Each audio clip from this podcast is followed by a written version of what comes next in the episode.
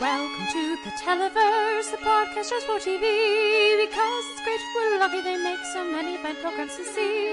Your hosts Noel and Kate like to debate the merits of all that they've seen. Comedy, genre, reality, drama, and anything that's in between. Welcome to the Televerse, let's let them show.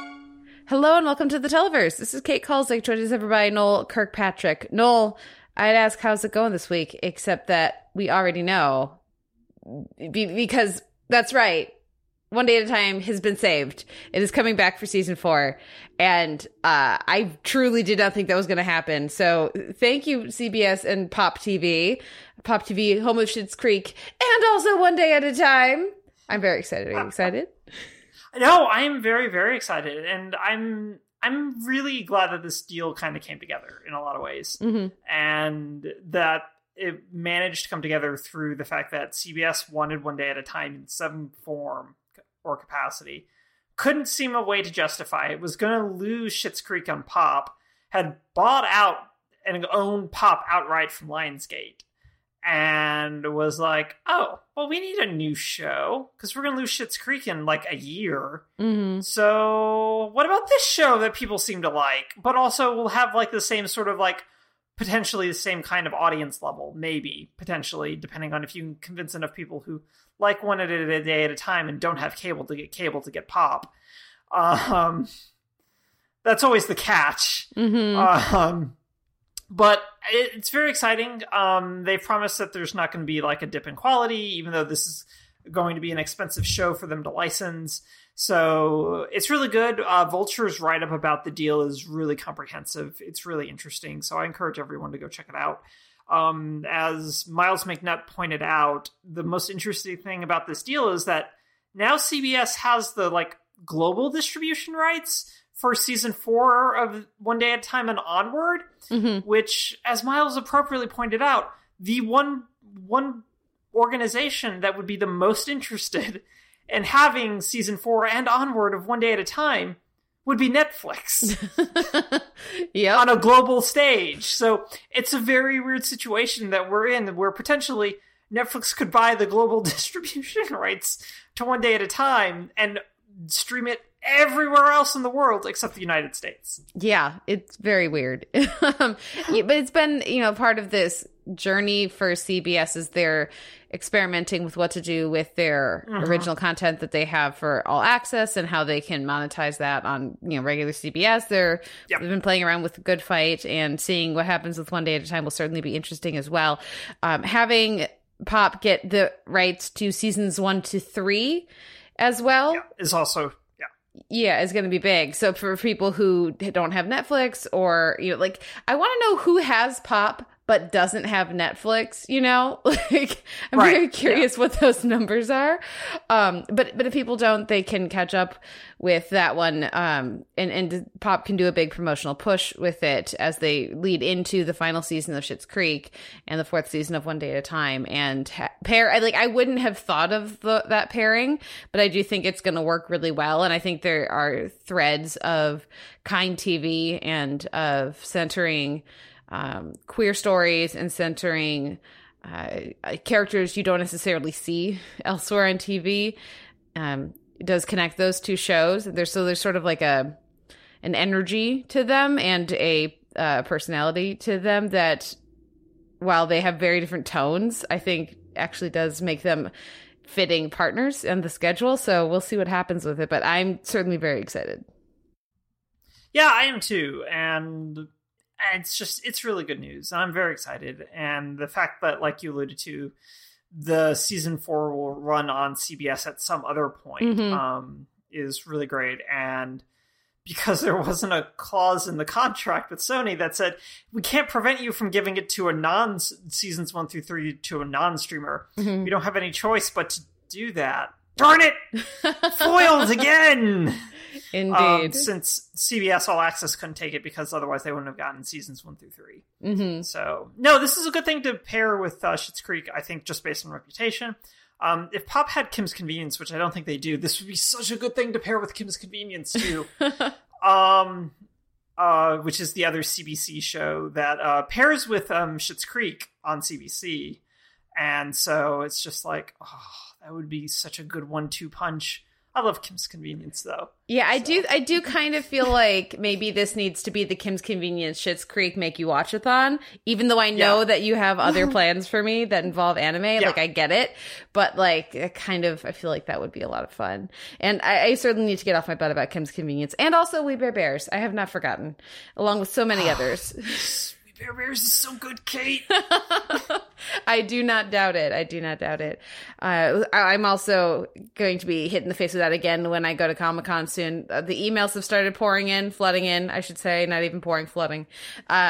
to be the 50th anniversary of Comic-Con this year.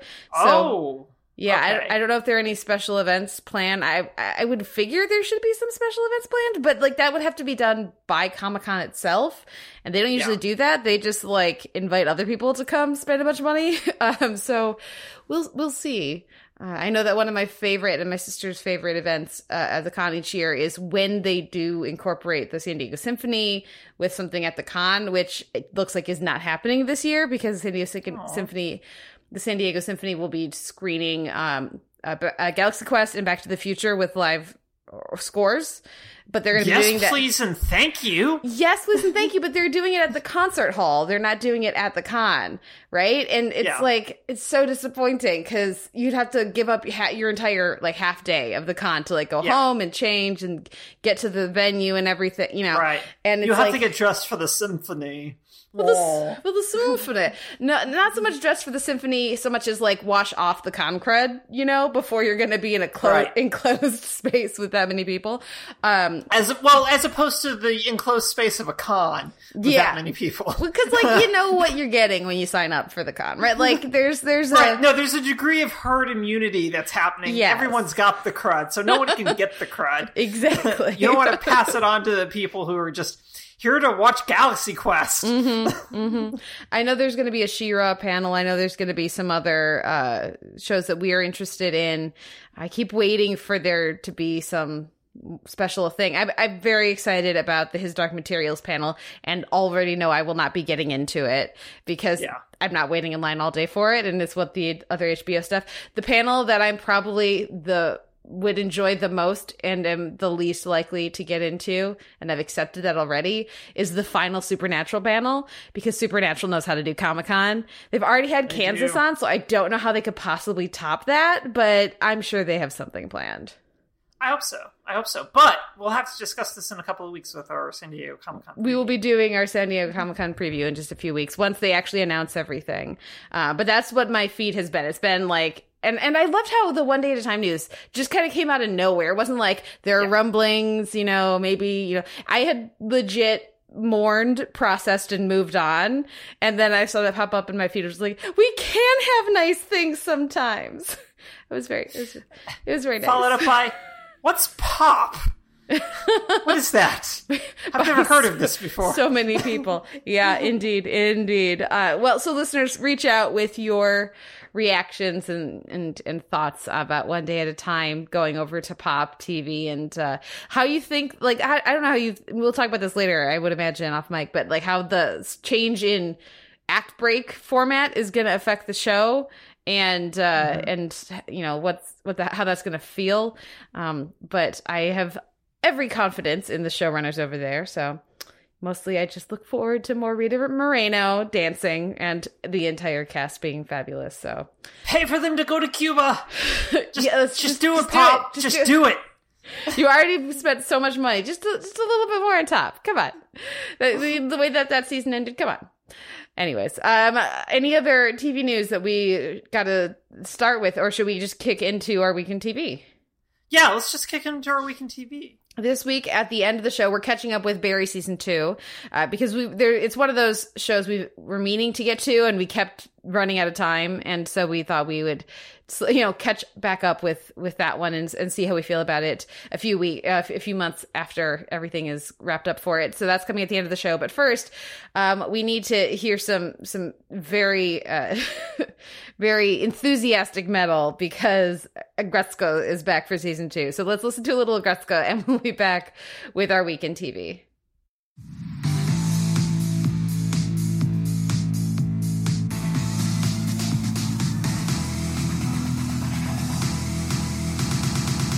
Washimi! We've spent years hanging out together.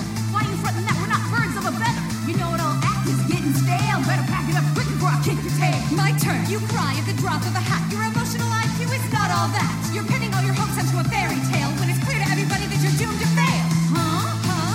You want to say that again? Huh? Huh? If you had listened, I wouldn't have to. Wait, stop! Not sure we can figure this out. Shut up! Not your fight, you girl. Right. That was some of our music from Aggretsuko Season 2. Am I pronouncing that correctly? Aggretsuko. Aggretsuko? Okay. Yeah. Aggretsuko Season 2. Thank you. And that is going to kick off our week in TV here. Noel caught up with Season 2 this week. Then he's also going to let us know what happened on The Amazing Race Season 31 finale. This one is for $1 million, as well as Marvel's Agents of S.H.I.E.L.D. and Inescapable. Before I have a few thoughts. You know I have thoughts on Queen Sugar, Where My Body Stops or Begins, and we'll round things out with Claws. Welcome to the Pleasure Dome.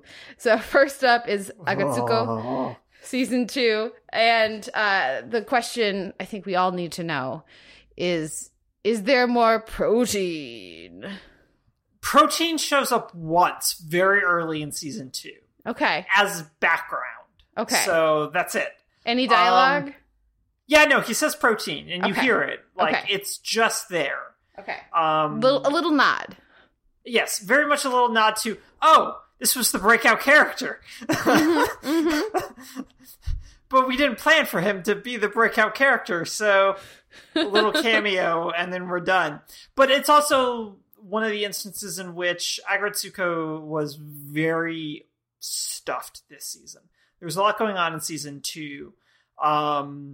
From a new coworker named Anai, who's fresh out of college and is in the accounting department, and decides to pick fights with literally everyone, but only wants it in writing, so he has a record of it.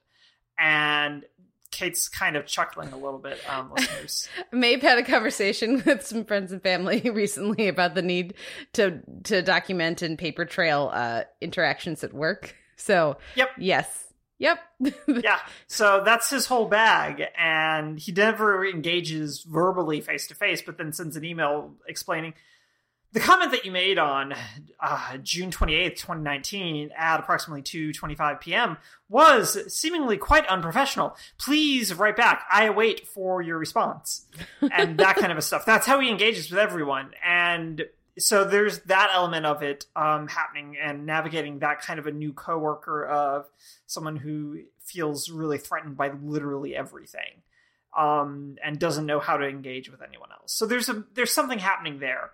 But then there's also Retsuko's mom shows up and is trying to set her up on marriages.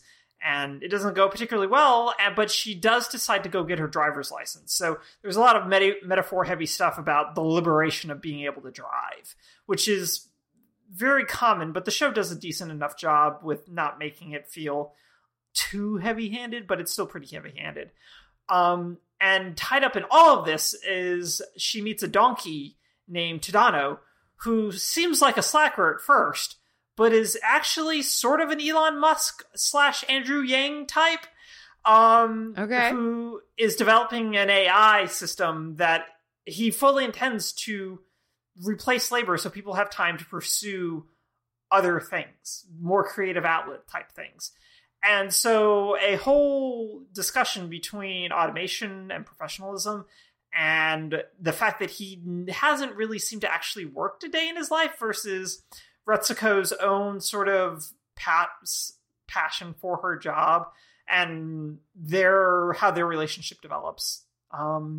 It's just really good, but it's also really stuffed in a lot of dealing with capitalism. And the show actually acknowledges that it's dealing with late stage capitalism, like verbally. Someone actually says the phrase late stage capitalism. And figuring out and navigating what work is like in that, what relationships are like with that. And legitimately, that should have been all 10 of these episodes and just scuttled the Anai stuff because it's a little bit of a distraction. But once it gets into the Tadano thread really hard, it becomes a weirdly richer text than I was anticipating the show becoming in its initial 10 episodes.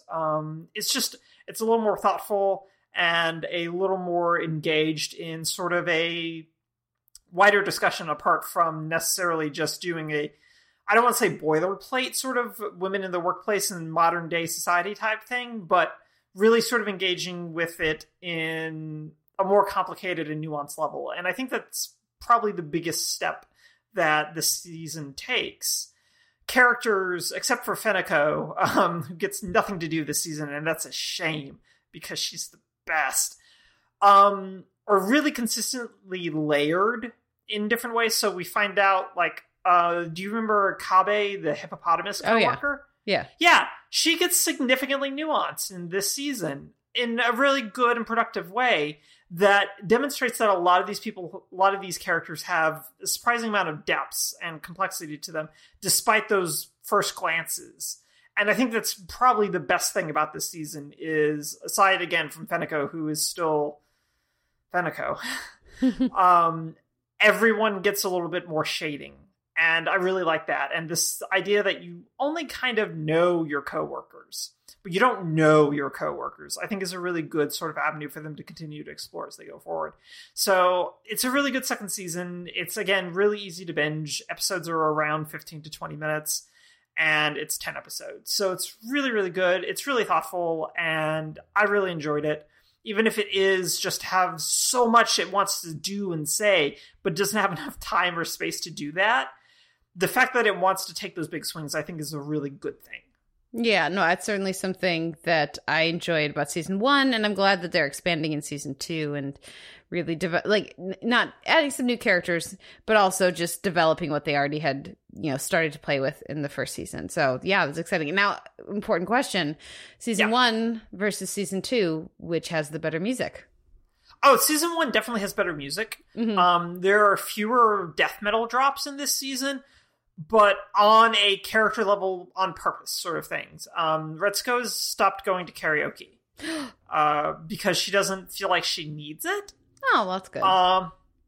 Right. So instead, she, along with Washimi and Goro, have been sort of like trying to... Gori, I should say. Sorry. Are more so trying to plan like trips to do and not being able to agree on anything. And there's large like development between Gori and Washimi as well that I didn't even like get around to, but it's also very, very good. And karaoke begins to become more important, and she actually in the finale goes back to karaoke to really fully express herself to someone else physically in a space that isn't Gori and Washimi. So it's a big deal when she actually goes back to the karaoke venue to really let loose. So there's significantly less music in season two, but it feels thematically and character driven rather than just, we couldn't come up with anything. It feels really purposeful in that Retsuko was in a different place than she was in season one. Okay. Well, that's good to know. Yeah, that's interesting. Okay. How about the finale of The Amazing Race season 31? Who wound up winning? Right. So who wound up winning was, oh dear, where are their names? Where did they go? They should be like right here. Well, that tells me that it's not one of the teams I know. Yeah, no, it was, whatchamacallit, it was Colin and Christy ended up winning. Tyler and Corey came in second. And then the Afghanimals came in third after one of them just could not finish the initial, the initial roadblock in Detroit. So they went from the Netherlands to the UK, had to do some code breaking in England, and then had to run basically around, had to memorize 15 streets and 7 landmarks on a taxi route, mm-hmm. or row. Yeah, so row. Right, well, you would think so, but rowing was only really easy for Colin and Christy. Mm-hmm. Tyler and Corey started it, but then kept like falling out of the boat, which is also what happened to Colin and Christy a couple of times. And also happened to the Big Brother team that had survived through like 11. They got eliminated in like 11. But after Tyler and Corey went to the taxi cab thing, Corey just Corey just has like a really great memory in general and did a really good job with the Taxi Cab Challenge. So they ended up going to Detroit, which seemed to give Tyler and Corey a bit of advantage because they're both from Michigan and go to Detroit quite often. But the series of the challenges from... They actually did finally get to rappel down a very tall building. They went down the Guardian building in Detroit, as opposed to getting to go down that building in Dubai. So I appreciated that sort of like a weird, a little bit of a joke from the producers of like, oh, you thought you were going to go down that tall building? No, we've got this tall building instead. It's not as tall, but it's tall. But it's good finale stunt.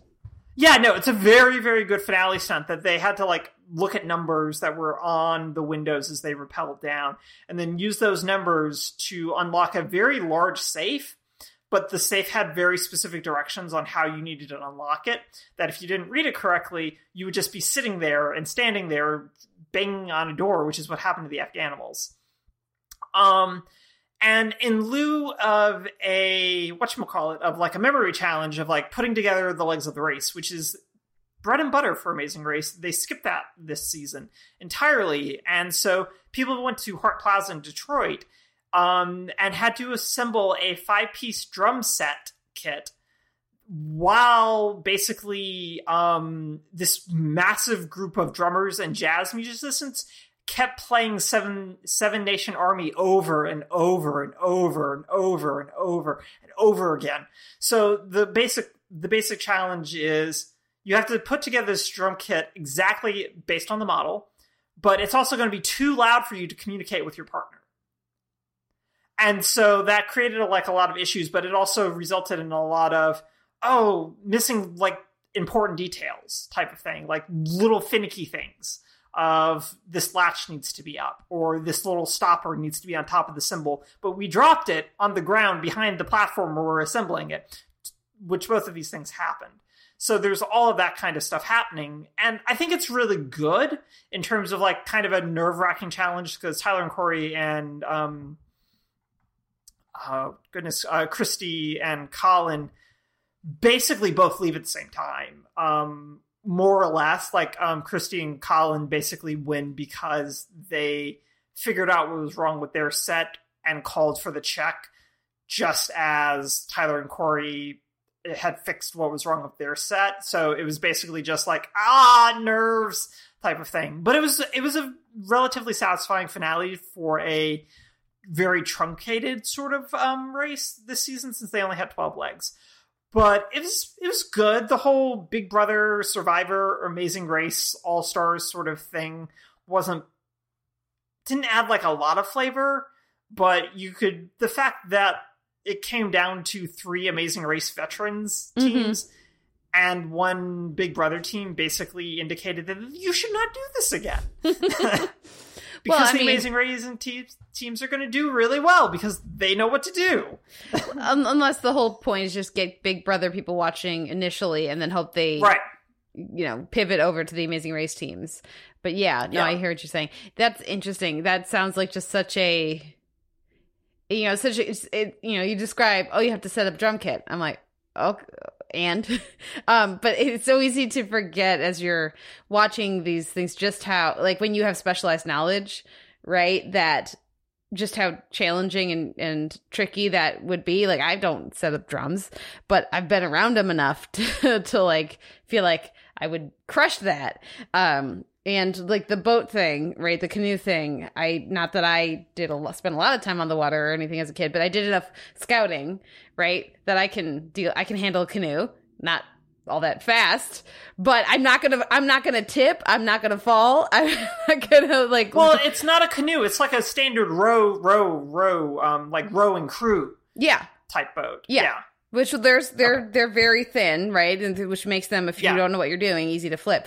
But what I mean is, you're describing them like, that'd be easy. And I'm just in the back of my head, I can just hear the hubris, right? Of how horribly I would actually do at these challenges if I was on the show. Or like, thinking of people talking about Drag Race, how everybody sits at home and goes like, I could totally do that. And then when they're on the show, they just get their butt kicked. Same thing with Top Chef. They always say it's so much harder in when you're actually doing it than it seems like it is across the TV. So that's, I mean, I think that's a creative and fun challenge to figure out, you know, especially in connection with Detroit. Here's how we're going to basically, instead of testing their memory, we're going to test their teamwork and their communication. And we're going to do that by just playing a bunch of drums, playing a bunch of music really loud. So it sounds like there was someone in the production staff that is a musician or musician like adjacent from some of these different, like the headphones challenge that they had, and you know, some of these other ones they had this season. So if I ever do get to watching it, I think I'll probably really enjoy this season. I think overall it was fun. I tend not to like the stunt seasons, but I feel like at least the teams I know from the Amazing Race veterans they chose well with them. Yes, so they did. Yeah. And Tyler and Corey joked upon finishing second, "Fine, we'll come back one more time." I guess if we have to. Yeah. I guess if we have to. Yeah. So we can finally win. Good times. Now, are you looking forward to a 32? Have they announced if they're going to do another season? Yeah, no, they do have a 32nd season that'll be coming sometime roughly the same time next year. Mm-hmm. That I think they've already filmed it. Yeah, I think they've actually already, or they started filming it, or like, according to my thing, like they started filming it already, because like we already know where like the first leg is. So yeah, filming took place around November 2018. So they've actually already filmed this season probably, because their first leg's from United States and then they go to Trinidad and Tobago. So yeah, but it won't be until, like, again, probably sometime around this year, the same time next year, mid-2019, 2020 season. Mm-hmm. Okay. Interesting. Yeah, there's a long lead time on this show for getting all the footage and editing it together and everything. So, yeah, it's a long production cycle, certainly, for The Amazing Race. Well, hopefully it's an original one in a new season, because I'm certainly ready for, you know, just a straight-up original recipe Amazing Race season. But, you know, hopefully I'll be able to actually follow along with that one so we can both talk about it. But I've appreciated you keeping me up to date. So thank you, Noel. What's going on over at Agents of S.H.I.E.L.D., Inescapable? So it's a holodeck episode, Kate. Oh, wow. Okay. Yeah. So this episode deals explicitly and purposefully with Fitzsimmons and their relationship. They've been abducted by some Chromacons, Enoch's race, for the refresher.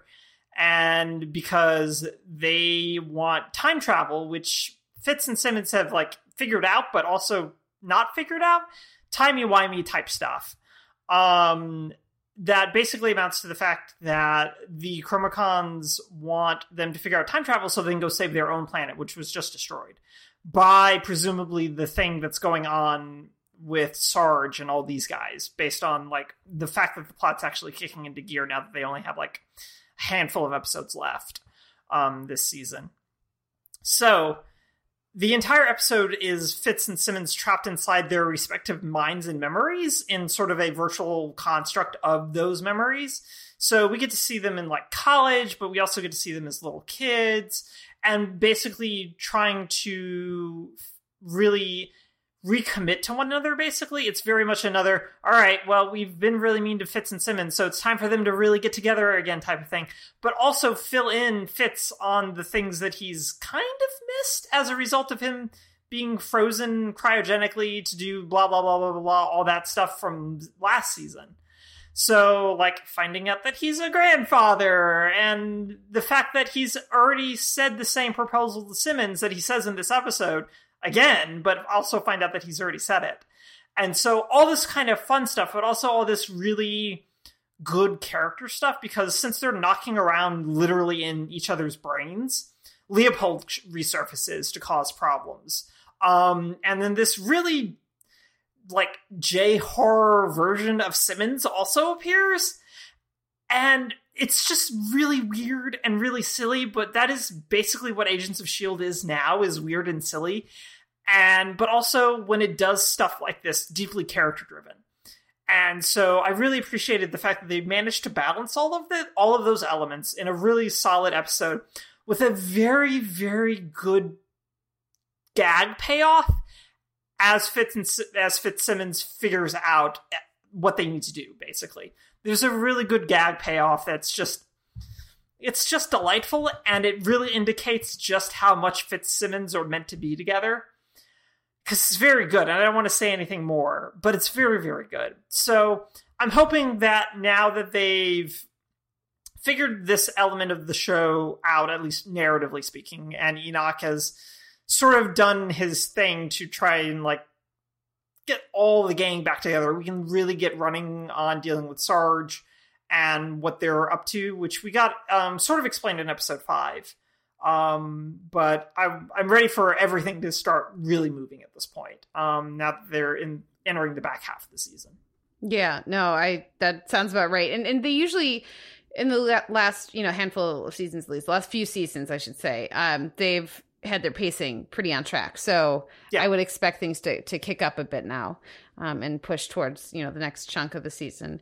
So, okay, that's interesting. And, I like a holodeck episode. I always love a holodeck episode. I know you do. That's why I said it was a holodeck episode. It's so my jam.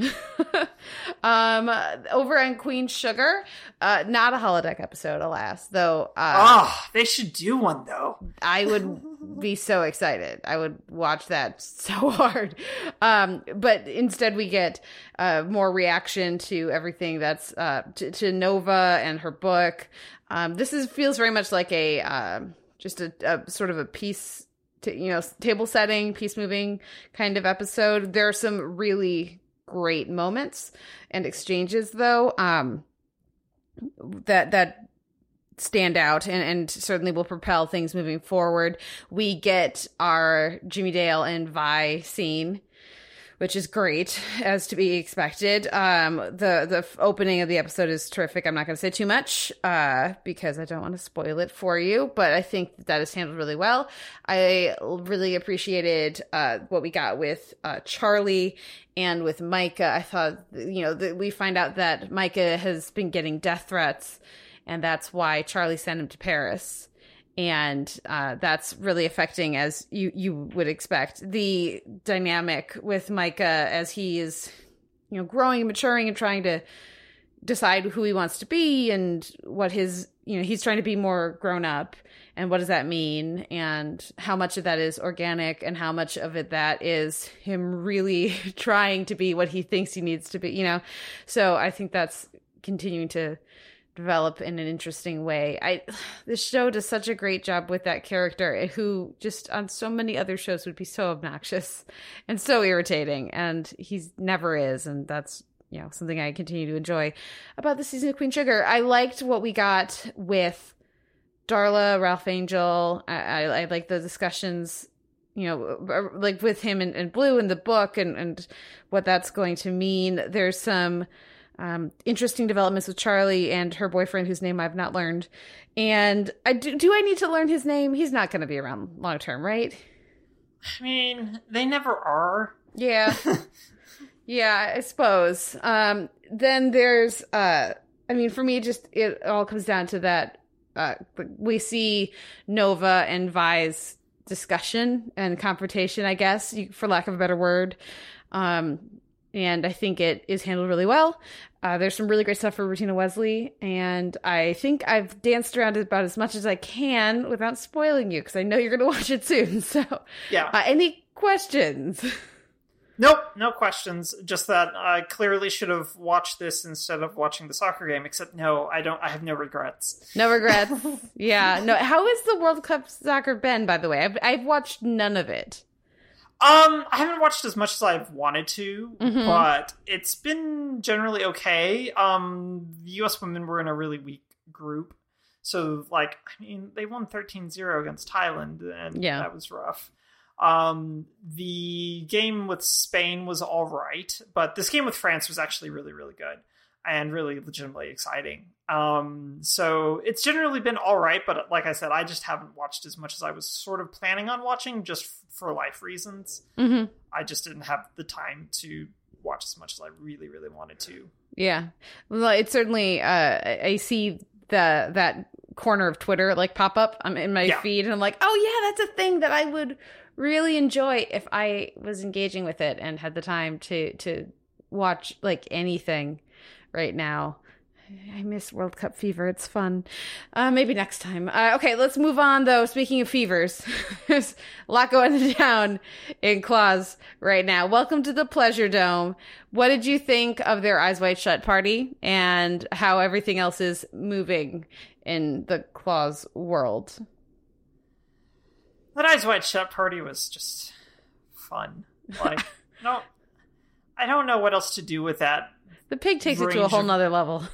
It does. The pig really takes it to the whole other level. No, it's just so... It's such a weird show. And the fact that... I don't know why everyone thought it was okay to drink the champagne, Kate. Yeah.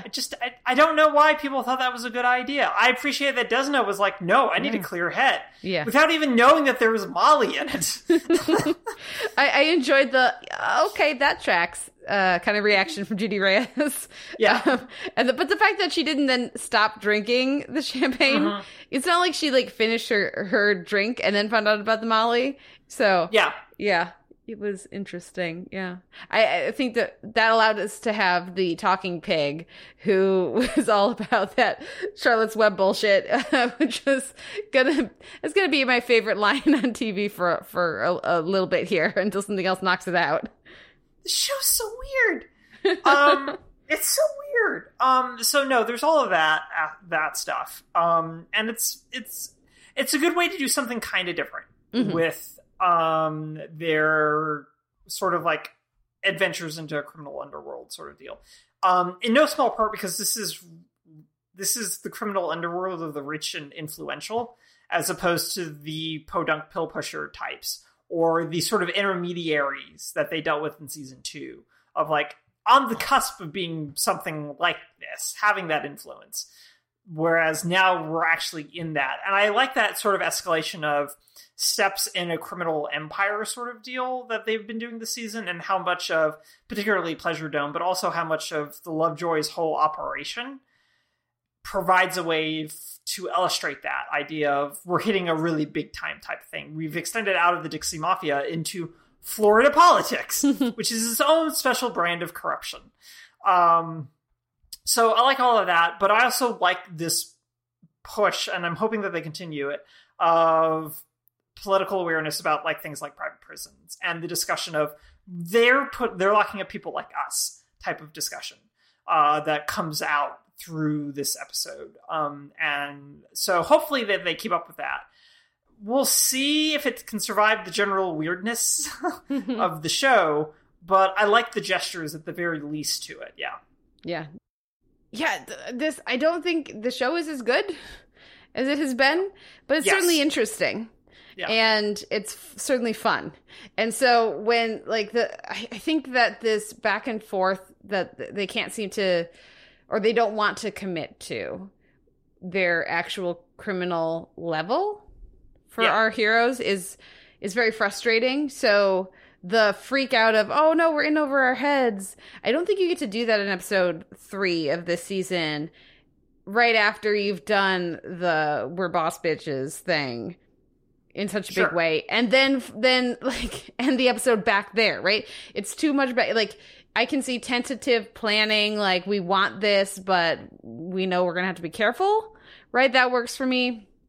Or overconfident, smack down, right, you know, in a big way at the start of the episode, and then cautious works for me. But the whiplash of overconfident, get someone killed, try to have a human reaction so that we are still connected to our characters and we know they care, but then take them immediately back to where they ended the previous episode, confidence-wise.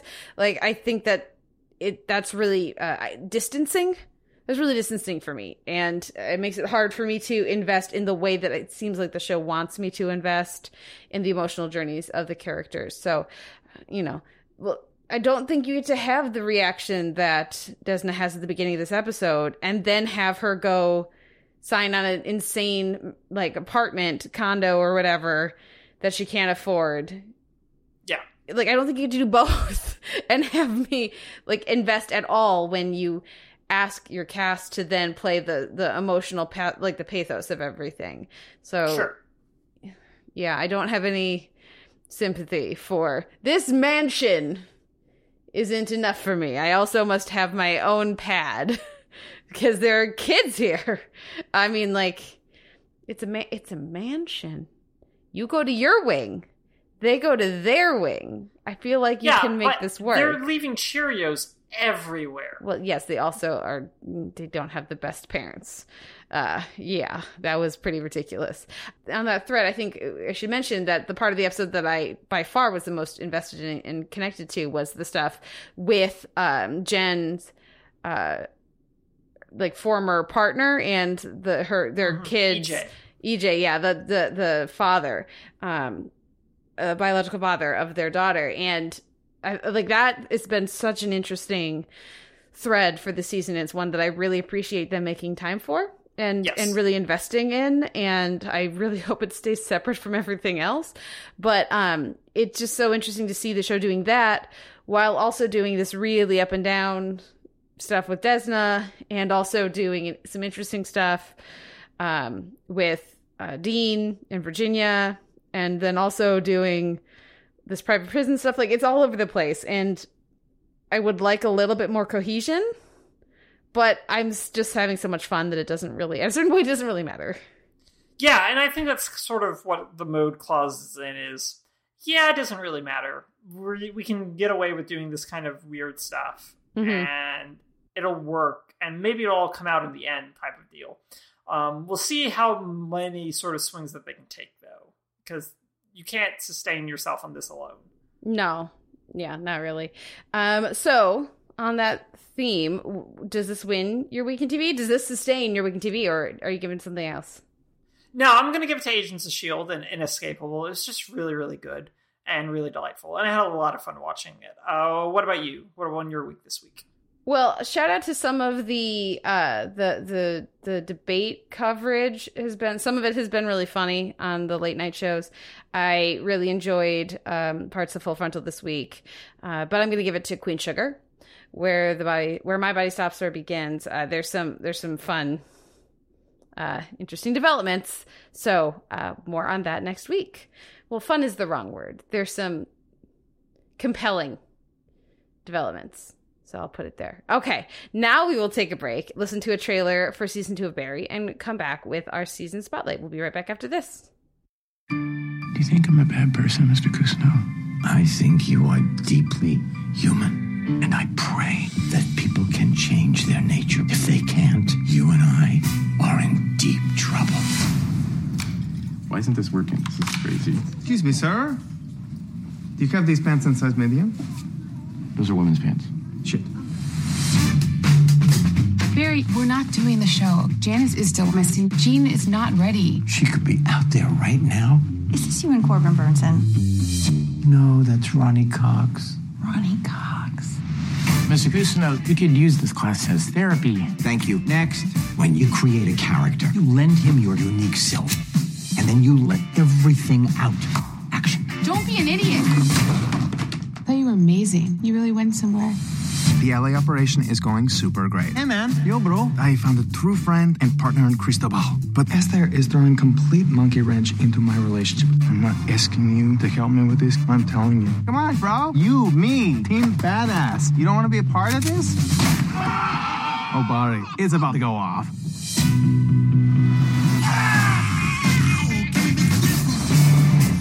This is how you're earning a buck now, selling sports bras. If you tell the truth, they're never going to look at you the same way again. Barry, there is an inherent darkness in you. I had the same instinct about Charlie Manson. I looked in the mirror and I said, fella, you better get out of that guy's band. Wow. Good things can happen when you're honest about who you really are. Was there ever a time in your life that you did something so terrible that you were ashamed?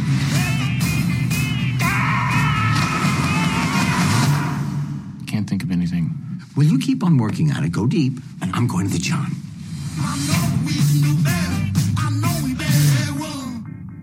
That was the trailer for season 2 of HBO's Barry. Already renewed for season 3. Do you have as strong of a reaction at the end of season 2, Noel, as we both did at the end of season 1 when we said there should be no season 2? That finale was perfect, or just about. No season two, please. After having seen season two, are you ready for season three? I mean, yes and no. Mm-hmm. I think sort of it loops around to our big central question that you in particular arose made when we finished season one of, all right, how am I exactly supposed to feel about Barry? And why would I keep watching this show about this guy type of thing? Aside from the fact that he's played by Bill Hader, which seems to be the rationale, why would I keep watching this show about a guy who kills people and is sort of sympathetic, but also keeps killing people? Why would I keep doing that? And I don't think that this season, including in the finale, provides a good reason, despite their best efforts, to do that. And I think that the larger thing is, like, as good as I think that this show is overall, and is well acted and is often well directed as this show is, I don't think that season two justifies its existence in terms of how really strong and contained season one is. And also the fact that I just worry about what's going to happen to Jean. I don't want anything bad to happen to Jean. Mm-hmm. And I don't think Barry wants anything bad to happen to Jean either. But that's the trouble with a show like this, where you have a central premise around bad guy trying to be not bad around good people, or, you know, some level of good people, is that over time, either the show loses its central theme or its like perspective, or people have to be drawn into the shit, right? Like drawn into the diseased, malignant core of what's causing they're totally likable, but character to, you know, the butt of it, as it were. But he's an assassin and he keeps killing people. He keeps, quotes, having to kill people. But Bill Hader is charming, does a lot. That gets you pretty far along your way. But I would agree that I enjoyed the season, and I don't know that I think it's better than season one, which is what I saw a lot of people saying when it was airing. That season one was great and season two is somehow even better. I really enjoyed what I was watching, but there certainly isn't that same sense of discovery that you have with season one. And by the time you're watching season two, you're complicit, and the show plays with that a little bit, experiments with that a little bit, but not as much as I would like, to really sustain it. And for me, it's down to performance, and it's down to really just getting a kick out of spending time with these actors and these performances. But this is not one that is going to be on my end of the year lists. This is not one that I like. Clearly, we're talking about it in June. We didn't feel the need at the end of June. We didn't feel the need to rush out and watch it right when it aired. And while I enjoyed the season, and I will be back for season three, it's not something that I'm looking to in the same way that I looked at season one for groundbreaking and just very unexpected and compelling drama and performance and direction. Yeah, and I think that's accurate. And I remember there was a lot of comparisons, and I think like even I did this last year with like pairing it into a certain degree with Killing Eve, mm-hmm. and this idea of discovery and fresh and new, like you had just mentioned, and then the fact that the sophomore season of Killing Eve was not good, mm-hmm. And struggled to find anything to really say. And while I think season two of Barry justifies its existence much more than Killing Eve season two does, in part because of how it ended, it allowed itself a out in which to keep this thread going, whereas Eve didn't really do that. That thread really, for me, felt really circular until like right at the end of like, it was coiled basically. And we kind of kept just going in a couple of circles until we got to the very end, which isn't exactly what I want from an 8-episode show where episodes range from 30 to 38 minutes. I'd like a little more forward momentum on things as opposed to what we get here of, all right, well, I guess we'll train Hank's guys for a couple of episodes because we need Barry to single-handedly slaughter all of them in the finale. Mm-hmm. Well, and it's because we need NoHo Hank to be on because he's fucking hilarious. He's so good. And, like, I mean, I can get sidetracked just discussing NoHo Hank and Anthony Carrigan's performance because, holy shit, it's really good, especially this season. Like, it was good last season. They gave him a lot more to play. Yeah. There's so much room for him to stretch this season, and his whole speech about in the about to be burning van bus, I should say. It's just I should be a hotel manager. I should be a hotel. I'm really an optometrist. Yeah, and it's just like, oh my god, that's like the perfect encapsulation of this character. They understand this character better than literally any other character on the show, with the exception of Sally. Mm-hmm. Like, it's really good, but it's also one of those things where there wasn't like enough there sort of thing, and I'm almost willing to forgive it because it gave us episode 5, Ronnie and Lily, which I think is just a minor masterpiece of just she's not human. She's a little girl. 5 seconds later, she's not human. I told you. It's just it's so good, and so it's just it's a madcap comedy of errors type thing that. If this show wasn't about Barry trying to reform himself and was just about Barry and Fuchs going from hit to hit to hit, and this just happened to be one of those hits that went horribly, horribly awry, it would be just... The show would be, A, completely different, but B, it would just have been such a really good sort of episode. As it stands, it's probably the best of the season, but it has next to nothing to do with anything happening for the rest of the season, except for clearing Loach out of the way. Mm-hmm. Yeah, no, I loved the reveal at the end of the episode. Like, I love that they started the episode with like, wait, you're the guy that his ex-wife is dating? Good on her. Okay. And then ending the episode with, or maybe it was starting the next episode with, he's a two-time Olympian in whatever it was, jiu-jitsu or something. Taekwondo. Yeah. It's like, oh, okay, that tracks. Okay. Yeah. And like the writing for that is just, for that episode, especially for me, as far as dialogue, the writing at the beginning, as you watch Barry kind of take in the surroundings, it's like, oh, you do martial arts? Okay, that's cool. Wait, are those medals? Wait, are those awards? Okay. Oh, you've got medals. Oh, that's okay. Great. That's good to. That's great. That's good to know. Okay. And the kid, like, we're gonna go to Chicago. Just like it's so funny and it's so well paced, and they blend the action with the sensibilities so nicely. Right. I mean, the idea that Ronnie is in the grocery store when they go back. Mm-hmm. It's just perfect. It's just really, really perfect. And I really appreciate also, like, I watched the little behind-the-scenes look of this episode, which is one that Hader directed.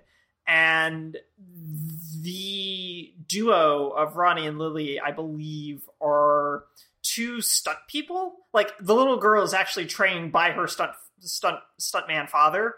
And does karate, and they knew about these two as a result of their stunt coordinator from season 1, who was just like, yeah, no, I know these two folks, they just like, they do some stuff, if you ever need them, let me know, and I'll get them on for you.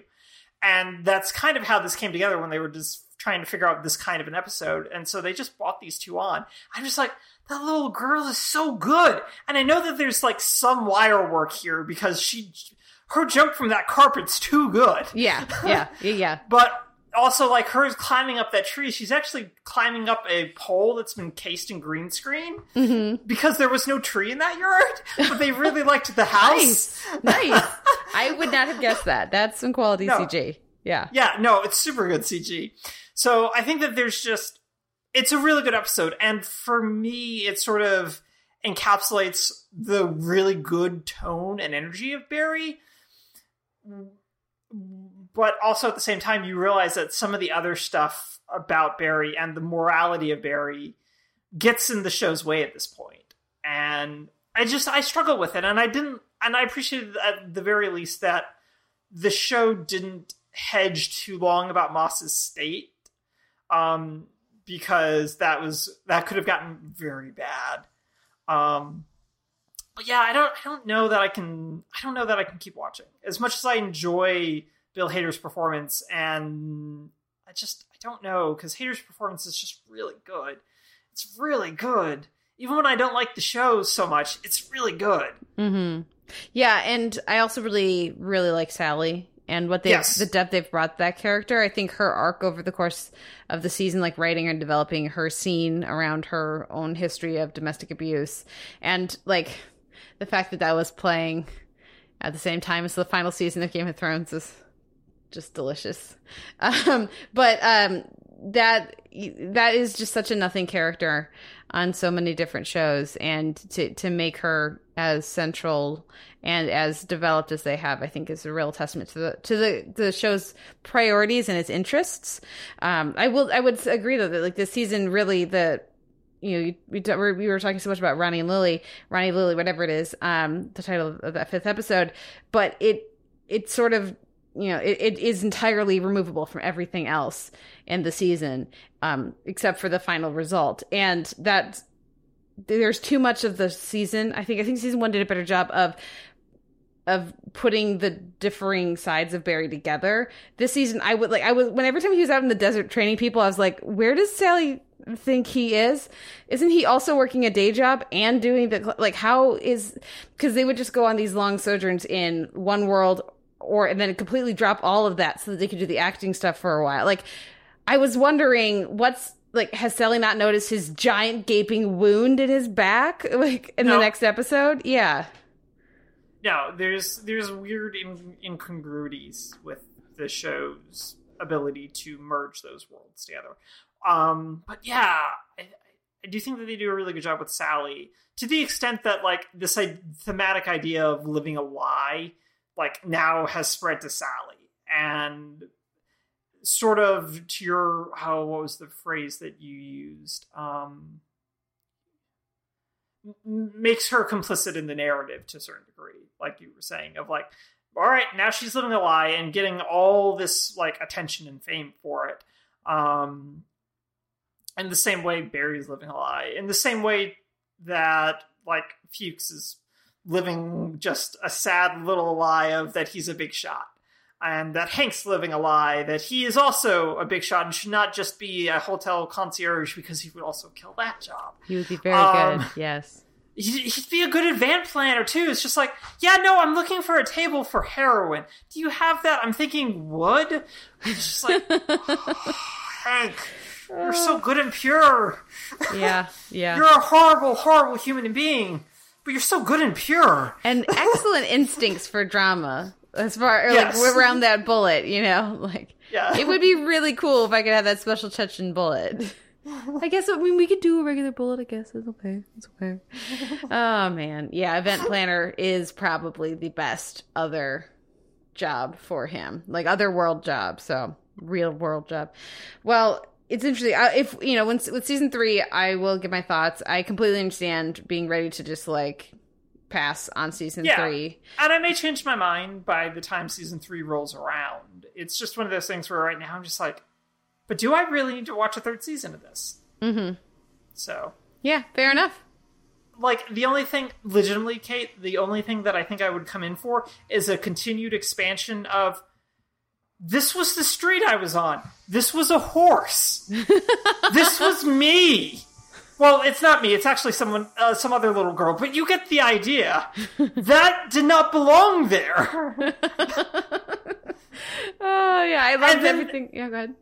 And then the payoff to that whole thing of, yeah, my mom burned down my dad with him in the house. What? Did you not get the symbols? Yeah. Yeah, no, everything in the acting class was great. I appreciated them being like, we have Darcy Carden. And really knowing that they have Darcy Carden this time. Yeah, indeed. So, yeah. But also, I would never play an Australian. That's a whole thing. Yeah. I like that they had a supportive agent, at least one, and which is usually not what you see in these stories, in Hollywood stories. But there's so much deliciousness at the edges of the show that even in a season where I thought it wasn't quite as good as the first season and that it wasn't as balanced, there's just, again, I really did actually wind up enjoying the season, enjoying my watching of it. Anytime, I've said this many times in the Televerse, anytime a show gets renewed, even if I think narratively it would be better for the show to end, that's 100 people having a job. So yeah, good for them. And if they want to keep making it, which clearly they do, then I'm here to see what happens next. So yeah, interesting. So thank you for chatting Barry with me, Noel. And listeners, let us know what you thought about Barry Season 2. A few show notes here at the end of the episode. You can find a post for this episode over at theteleverse.org, where you can leave us a comment and let us know what you thought of the week's TV and what you thought of Barry back when it actually aired months ago. You can also email us, theteleverse@gmail.com. You can like our page on Facebook and start up a conversation there. You can find us in Apple Podcasts with an M4A chaptered feed and MP3 unchaptered feed, and we're also up in Stitcher. You can leave us a rating or review either place, and we're both on Twitter. I am at the Televerse, and Noel, you are at Noel RK, and pinned to my profile you can find my what Netflix got right and what Netflix got wrong about their version of Neon Genesis Evangelion that I wrote for TV Guide. So that's pinned to my Twitter profile right now. I just did it, so it was in place for this exact moment. Nice. Because it was otherwise like, there's no way for anyone to find this unless I pin it to my Twitter profile. So that's pinned to my Twitter profile. We're going to discuss Evangelion real soon. Yeah. So it's going to happen soon, probably sometime late August, I think, depending on how scheduling works. But looking forward to it. It should be fun. Yeah. And also, before I forget, shout out to Dan. Thanks for the nice words on Twitter, Dan. I did not know Dan was still listening, but Dan said nice things about our Jessica Jones conversation. So... Oh, thanks. Thank you, Dan. Thank you, Noel. And thank you, everyone, for listening. We'll be back next week with another episode of The Televerse.